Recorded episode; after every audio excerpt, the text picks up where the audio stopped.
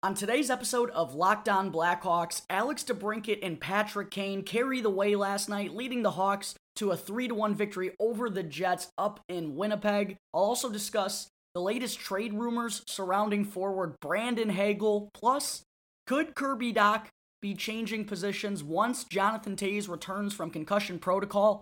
All that and plenty more right here on Locked On Blackhawks. Your Locked On Blackhawks, your daily podcast on the Chicago Blackhawks. Part of the Locked On Podcast Network. Your team every day.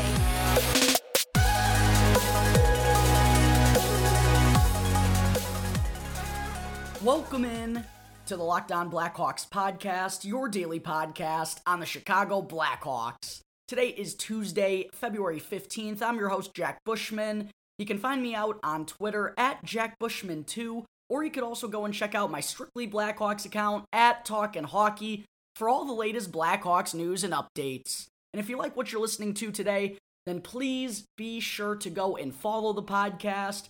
You could also go and leave me a review if you want to as well. It'll only take a quick couple of seconds, a quick click of the button will help me out tremendously. And best of all, it's absolutely for free wherever you may be listening to your podcasts whether that be through Apple Podcasts, Odyssey, Spotify, Google Podcasts, etc. It's all absolutely for free. And if you go and follow the show right now, then you'll be able to get the latest episode as soon as it comes out each day. All right, good morning, everyone. And as always, thank you for tuning into another episode of Locked On Blackhawks and for making the show your first listen here to start your day. Once again, for all those who may not be aware at this point, I am recording while on vacation in Mexico. So the episodes this week may be coming out a little bit later in the afternoon. This one should be coming out right around uh, 11 p.m. Central Time, but bear with me, please, folks. I expected to be on vacation here, thinking the NHL players would be at the Olympics. That turned out not to be the case. So now I have to work, do a daily podcast, and still cover the Hawks games while in Mexico. So that's why some episodes could be coming out a little bit later. That's probably why uh, the audio may be a little bit echoey for you all. It's because I'm recording in a hotel room. It's basically the only place I can get peace and quiet uh, here in Mexico. So thank you all for bearing with me through all of that. But once again, per usual, we got a lot of good stuff coming on the show here this afternoon. First things first, let's talk about that bounce back victory from the Chicago Blackhawks last night to defeat the Winnipeg Jets 3 to 1 up in Winnipeg, Manitoba. And I thought right out of the gate, I could just tell, and I think a lot of other people could as well. I saw a bunch of tweets about it, but you could just kind of tell that the Hawks had come with a much better effort and better game plan than they had over the weekend down in St. Louis. I mean, that was an absolute despicable performance by the Blackhawks on Saturday night. One we should all try to forget about as soon as possible. Uh, but it was pretty clear from the get go last night that this was probably going to be uh, a much better game overall out of the Blackhawks if they could keep it up for the entire 60 minutes. And of course, consistency from period to period, game to game, day by day. You never know what you're going to get with the Chicago Blackhawks team. But they did come out with a pretty good effort in the opening 20 minutes. Uh, not a whole lot of mistakes, not even, not even in just the opening 20 minutes. Throughout the course of this game, I thought they played pretty sharp. You know, they didn't really have any key blunders in the defensive zone or anything. Um, and also, one thing I had to mention here one of my keys to victory that I spoke about on the episode yesterday was uh, for the penalty kill, not only to be successful against a solid Jets power play coming into last night, the Jets had the 11th best power play in the entire NHL. Um, but even more so than that, just to stay out of the box as much as possible. Make life easier on yourselves. The Hawks have the worst penalty kill in the NHL since Thanksgiving. You want to know how to fix that? Stay out of the box. Stop taking bad penalties. I mentioned I thought that was going to be a key to victory for the Blackhawks, not only to have success on the penalty kill, but to not give the Jets in that dangerous offense of theirs so many man advantage chances where eventually they're going to find the back of the net. Connor Murphy wound up uh, taking a penalty a little less than 10 minutes into 10 minutes into the first period. Uh, but that wound up being the lone penalty of the night for the Blackhawks, and that's what we need to be seeing more consistently out of this team. I feel like the discipline just has not been the best throughout the course of the season. I talked about that yesterday too. Just a lot of holding penalties, a lot of slashing penalties is kind of plays that make you shake your head, especially when it's, you know, a key defenseman who could be out there on the penalty kill. I feel like the Hawks defensemen have certainly been guilty of taking too many penalties. Connor Murphy, as I just mentioned, was guilty of that in the first period. But to only pick up one penalty on the road last night in Winnipeg, talked about how that would be a huge key for the Hawks to escape with a victory, and that's exactly what wound up happening, thanks in part to only giving the Jets one power play opportunity. And my other key to victory actually was uh, to hold off the star players of Mark Scheifele and Kyle Connor. That was my first key to victory, actually, because it just feels like whenever these two teams square off, mostly Kyle Connor, but also Mark Scheifele, I, I feel like those two are the ones who are doing a lot of the damage and are the ones creating a majority uh, of the opportunities for the Jets offense. And last night, I thought the Hawks defense did a real solid job of making life as easy as possible on Marc Andre Fleury in net. They didn't give very many odd man rushes.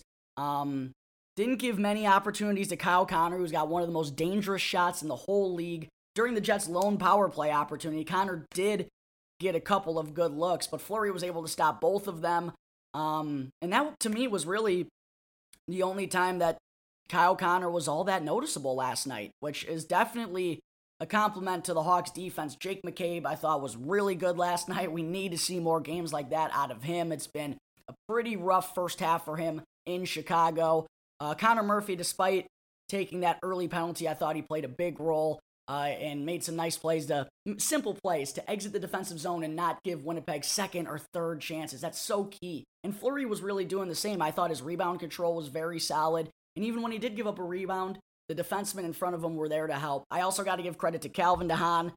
Five hits last night, another three shot blocks, just continues to be a fearless warrior. I'm not sure how much more time he has left in Chicago, but while he's here night in and night out, you know that guy's putting his heart on the line, putting his body on the line. He'll do whatever it takes to get a victory. So kudos to those three and also the rest of the Blackhawks defensive corps for holding Winnipeg down to just one goal in this game last night. And that one goal they scored, uh, it did come from Mark Scheifele of all people, but it kind of came on a on a fluky bounce. Like the puck was hopping all over the place in the offensive zone. It was a harmless shot from the point. It looked like, and then I think it hit Murphy and like duck dived into the ice.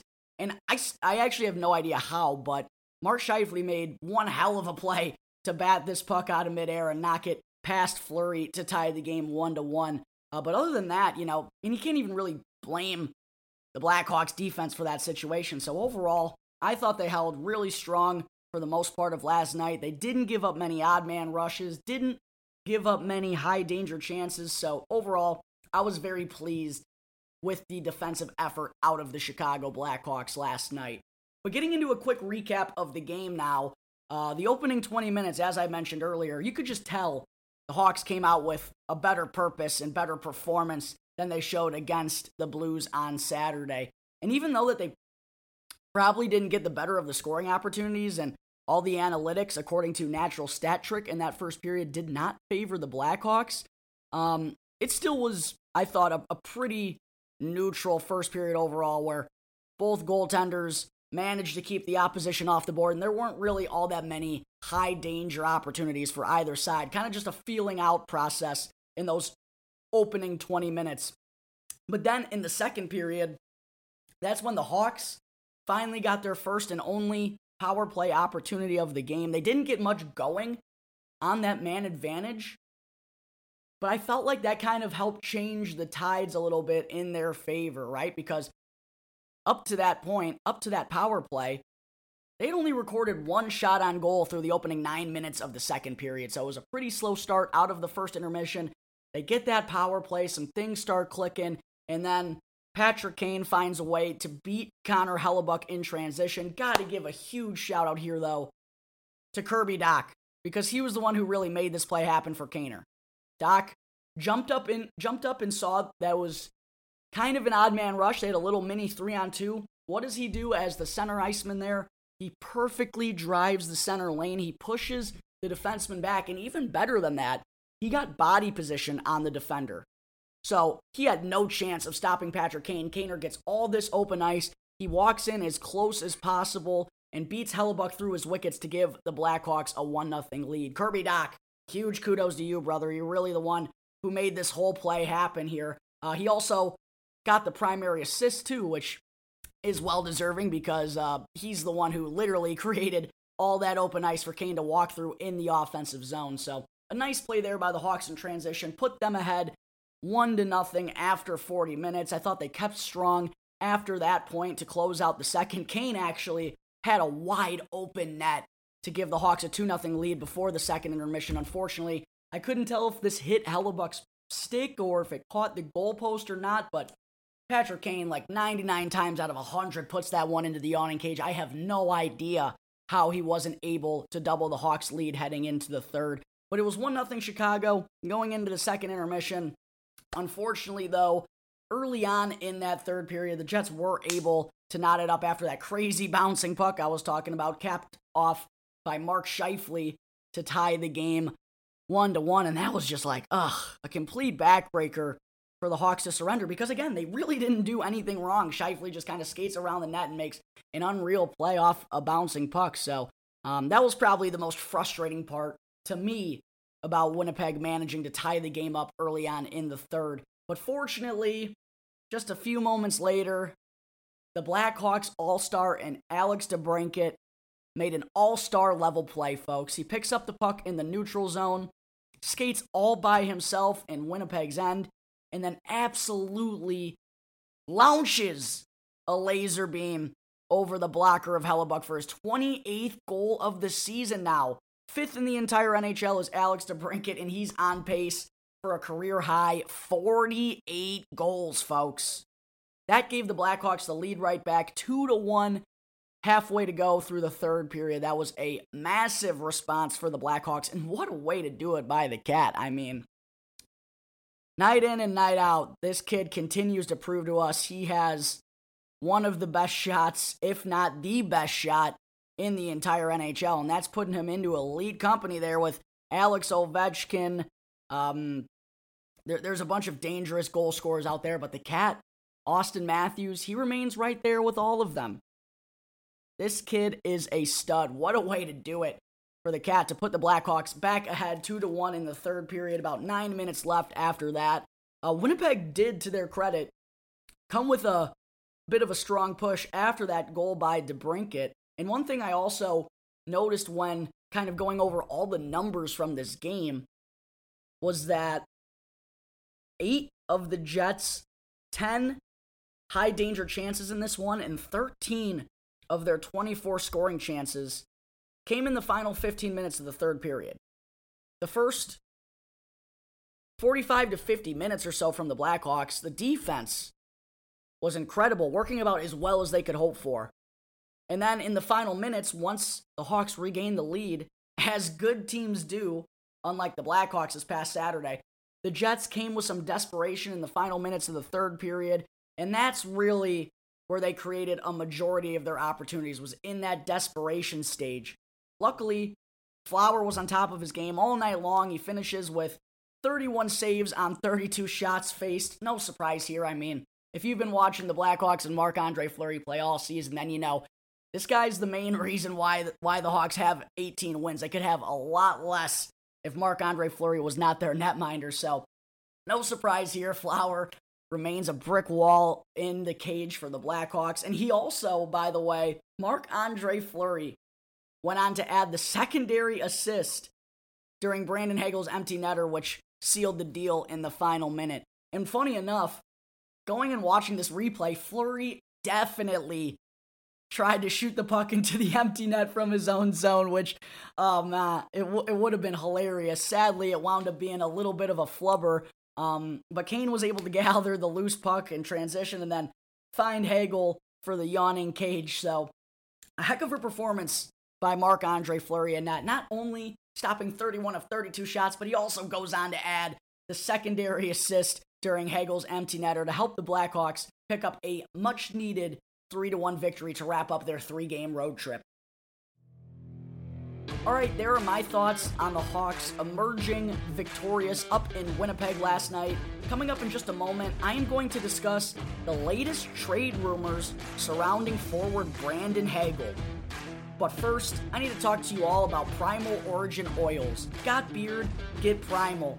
If you or someone you care about has a beard, then you or they need to get Primal. And maybe you're a person who's never considered the benefits of treating your beard with product, but Primal Origin oils will stop the itch and make your beard look healthy and fully groomed. Primal Origin oils also makes balms, oils, and whipped butters that are known as the best feel and beard products available. And that is due to the exotic carrier blend with oils like raspberry seed, rosehip, and chia seed oil, which all are products fair trade certified and handcrafted right here in the US of A. And we know that every company claims to have the best, but Primal Origin Oils challenges you to compare their ingredients to the other companies you've used in the past. We promise you will see and feel the difference. And remember the code locked on, one word in all caps, get you 20% off at primaloriginoils.com. You just got to use the promo code locked on, one word in all caps at checkout for 20% off at primaloriginoils.com.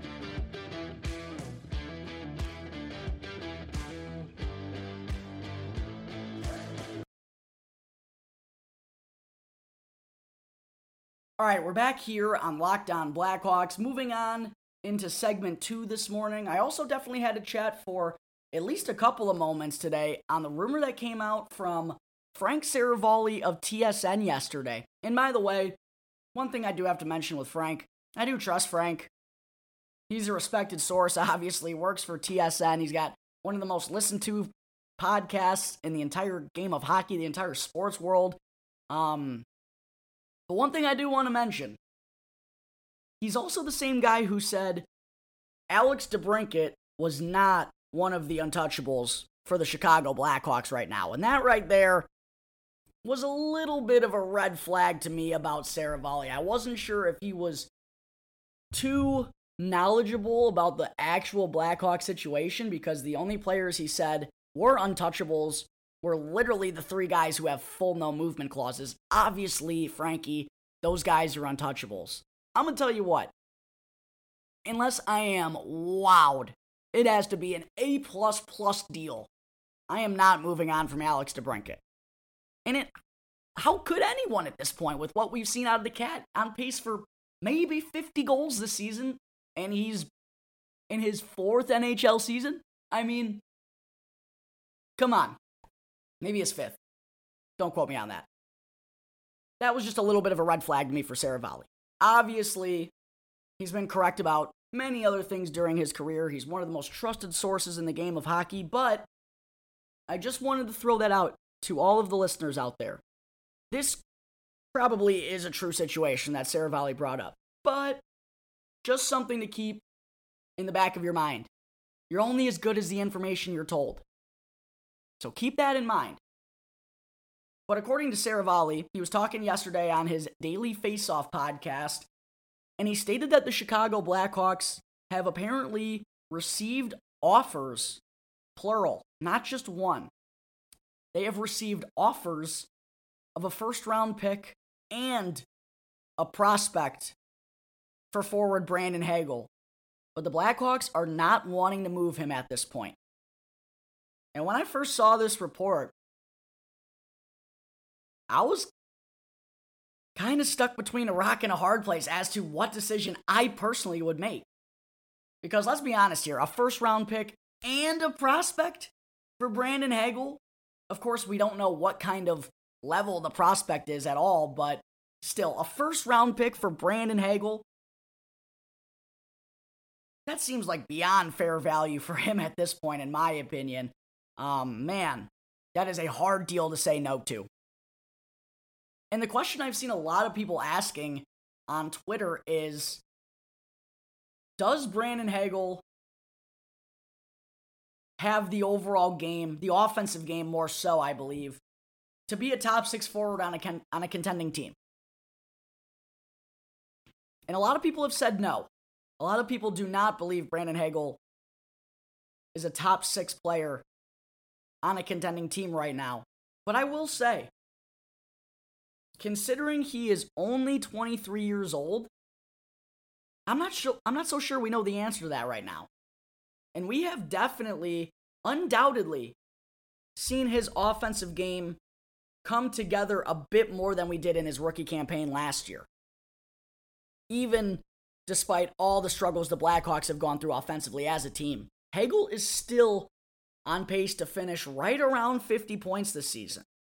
And let me tell you, if he can be a 25 25 guy in the future, especially with the kind of energy he provides on a nightly basis, it depends on the first round pick, but I'm not so sure I'd be willing to give him up for that.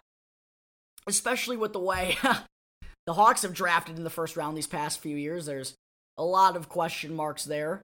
Um, I know it's a different front office now, but but still, anytime you're leaving it up to a draft pick, it is a gamble. Could be a great gamble, could be a terrible one. That's gambling. But to me, it's just it's such a tough decision to make. I really don't know which way I'm I'm go with it. I've swung back and forth probably 10 different times now. Um because you can get a much better offensive player in the first round than what Brandon Hagel is. There's no doubt about that. But you're also risking taking another gamble on a 17 or 18 year old kid. And if this is a later first round pick, that could change some minds as well. I don't know. There's a lot of risk involved on both sides here, I believe. And I don't know. I really don't know if the Blackhawks made the right decision on this one because it's so tough. And I think really only time will tell if this is the right choice by the Blackhawks not to swap Hagel for a first round pick and a prospect, at least up to this point. But one other thing that kind of crept into my mind when going over this debate was Brandon Hagel being one of the few young players who A the Blackhawks have been impressed with this season, and B, is on a very cheap and reasonable contract for the next two years plus. Hagel, after this year, still has two more years left on his current contract, and then he's going to be an RFA without arbitration rights. So the Blackhawks basically have control over Hagel for at least the next three to four years. And there aren't many young players that they are excited about that are in that same situation. So I think a lot of things went into this decision to ultimately not trade Brandon Hagel for that offer, um, despite that being a first round pick and a prospect. And one thing I also found kind of funny is that um, thinking back to my interview with Charlie Roumeliotis from NBC Sports Chicago a few weeks ago, he told me on the podcast he's been talking to a lot of in particular Eastern Conference scouts. And the one guy, a lot of them, most of them were interested in from the Blackhawks was Brandon Hagel. And Charlie was like, yeah, well, good luck, buddy. Get, get in line. Um, but it seems like, yeah, that continues to be true. And teams are making a pretty strong push here to add a, a young weapon like Brandon Hagel to their roster. Um, again, that offer, without a doubt, certainly is tempting, but I don't know, man. I really don't know what I would be doing here if I was the general manager. I'm really torn, folks. And I'm sure I'm not the only one who's feeling that way. I've seen a bunch of different comments. I've seen people say, you know, you don't have your heart in this. You got to go and get the first round pick. My heart isn't in this. It's really not. It's just the fact that Brandon Hagel's 23. He's clearly getting better. He's got great energy on a nightly basis, and he's going to be extremely cheap for the next three to four years. That's not thinking with my heart. That's thinking with my brain. I promise a first round pick, I mean, I saw that and I was licking my chops. I was like, they said no to that? It's crazy, I know. But I do kind of understand why they went that way. One thing I will say though, I've been talking about this a lot on the show recently when people ask me, what is wrong with this Blackhawks team? It's not just one piece they're missing, right?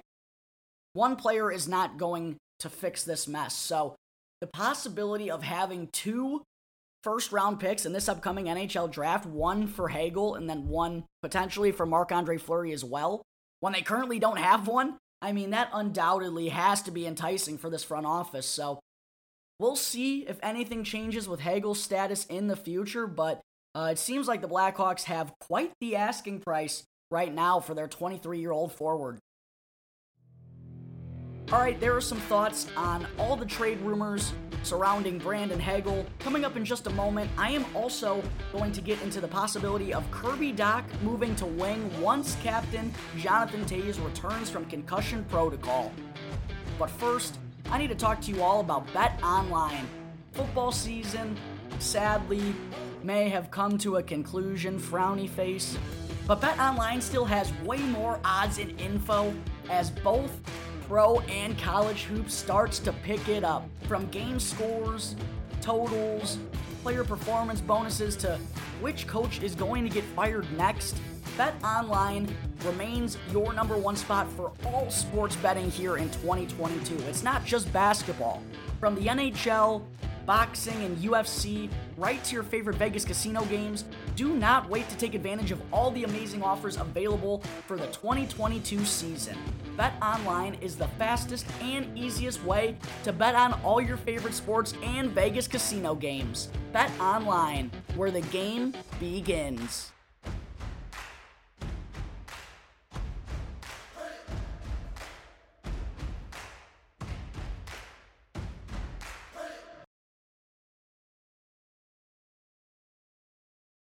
Welcome back to Locked On Blackhawks. I'm your host, Jack Bushman. Getting into segment three now on the show this morning before I let you all go and enjoy the rest of your days.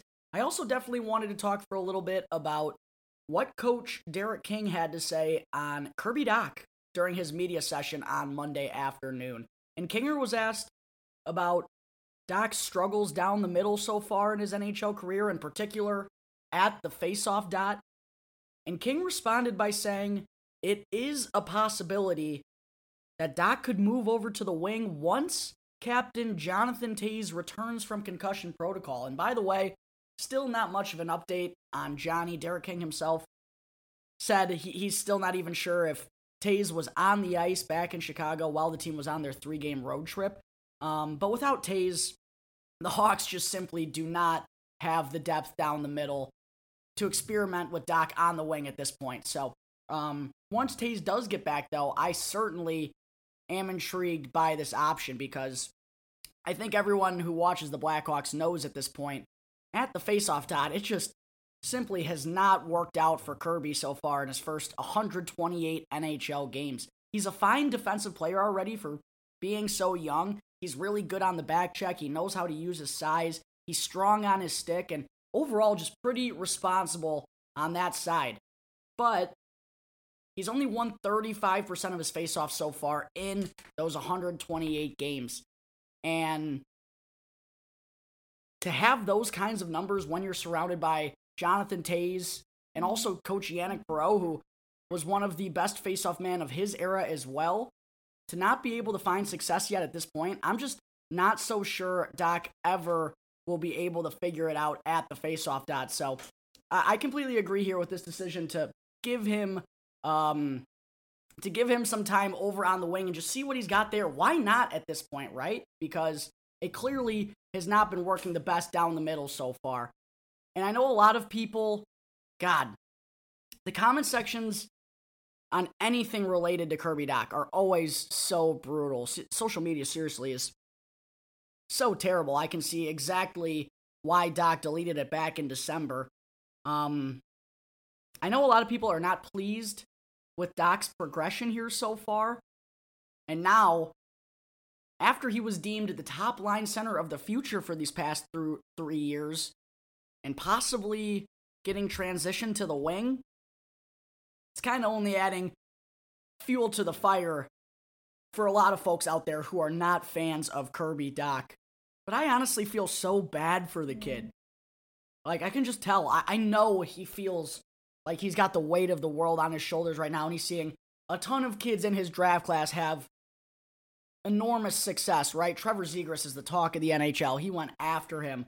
Uh, Matthew Boldy is currently lighting it up in Minnesota. He went in the teens, so I'm sure Dach is so frustrated and is asking himself, why am I not doing these things right now? Why am I not at that same level when I know I can be.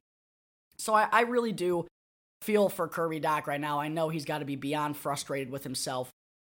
But one thing I really do want you all to keep in mind with Kirby let's think about all he's gone through already so far in his first couple of NHL seasons. Don't forget, this kid just turned 21 years old.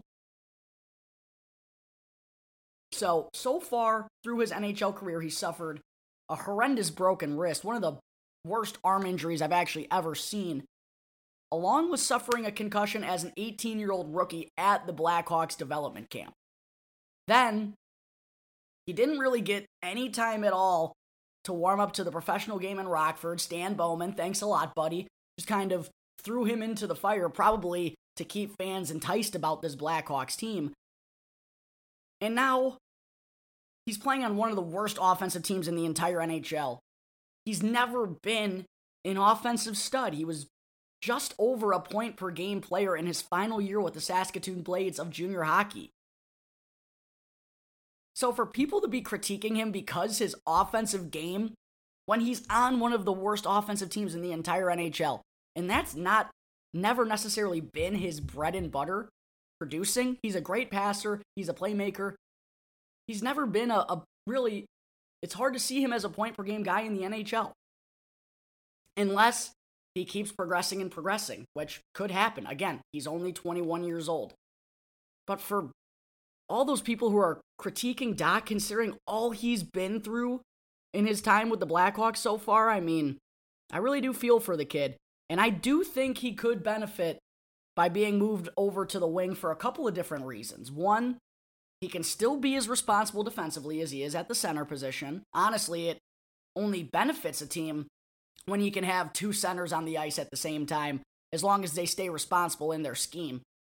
And also, one thing I think about with Dach on the wing rather than at center, he's never been the fastest on his skates, right? That's never been one of his best assets either. He's a fine skater, he's just not a tremendous skater. And with the NHL game only getting faster and faster and faster, I do think the opportunity for Dach to go and play on the wing will help him not have to be the one to drive the play down the middle and create offensively because Again, I just don't think his offensive game is completely there yet at this point. So I think that will help him out. And also, by getting moved to the wing, I'm hopeful at least that Dach will finally learn to have a shoot first mentality because that's what you need to have as a winger in the NHL. And we have not seen that nearly enough out of Kirby so far at the NHL level. So I really do believe this experiment of moving him to the wing could actually be in his best interest. Also, one thing I do got to mention too, folks, we have seen Dach start to pick it up a little bit here as of late. Not only did he have the primary assist on Kaner's goal to open the scoring last night, and he also made that whole play happen, but he also had a primary assist on Alex DeBrincat's game winner in the third period as well. And that now gives Kirby five points over his last five games. I know it's a very small uh, frame there, but you know, he's starting to show us a little bit more on the offensive side of things, and I think that's going to continue to happen as he gets more and more NHL reps. I know it's frustrating so far, but you gotta let Kirby develop. We're hopeful, we're high on him. He's only 21. Stop being so hard on the kid. Understand that this is a process, and hopefully the trend will continue on here in the second half. He'll keep producing points at a more consistent rate, and hopefully Dach can also make himself a little bit more comfortable in a different position once Captain Jonathan Toews is able to return from concussion protocol. All right, ladies and gentlemen, I think that will wrap up Tuesday, February 15th episode of Locked On Blackhawks. Thank you again for tuning into the show, and be sure to go and follow the Locked On Blackhawks podcast for free right now on your favorite podcast app, and you can get the latest episode as soon as it comes out each day. And after the show, be sure to go and check out the Locked On Bets podcast, which is hosted by your boy Q and handicapping expert Lee Sterling. You can get daily picks, blowout specials, wrong team favored picks, and even Lee Sterling's lock of the day by just simply following the Locked On Bets podcast. It's free and available on all platforms, so be sure to check out Locked On Bets right now, wherever you get your podcasts. Once again, thank you for tuning into today's episode. I'm your host, Jack Bushman. You can catch me on Twitter at my personal account at JackBushman2, or you could also check out my Strictly Blackhawks account at Talkin' Hockey for all the latest Blackhawks news and updates. And for any questions at all regarding anything related to the Blackhawks or the show, you can always email lockedonblackhawks at gmail.com. You can also hit me on any one of my Twitter accounts, or you can call 708 653 0572 to leave a voicemail. So until tomorrow's episode, thanks again for listening to the Locked On Blackhawks podcast, part of the Locked On Podcast Network. Your team every day.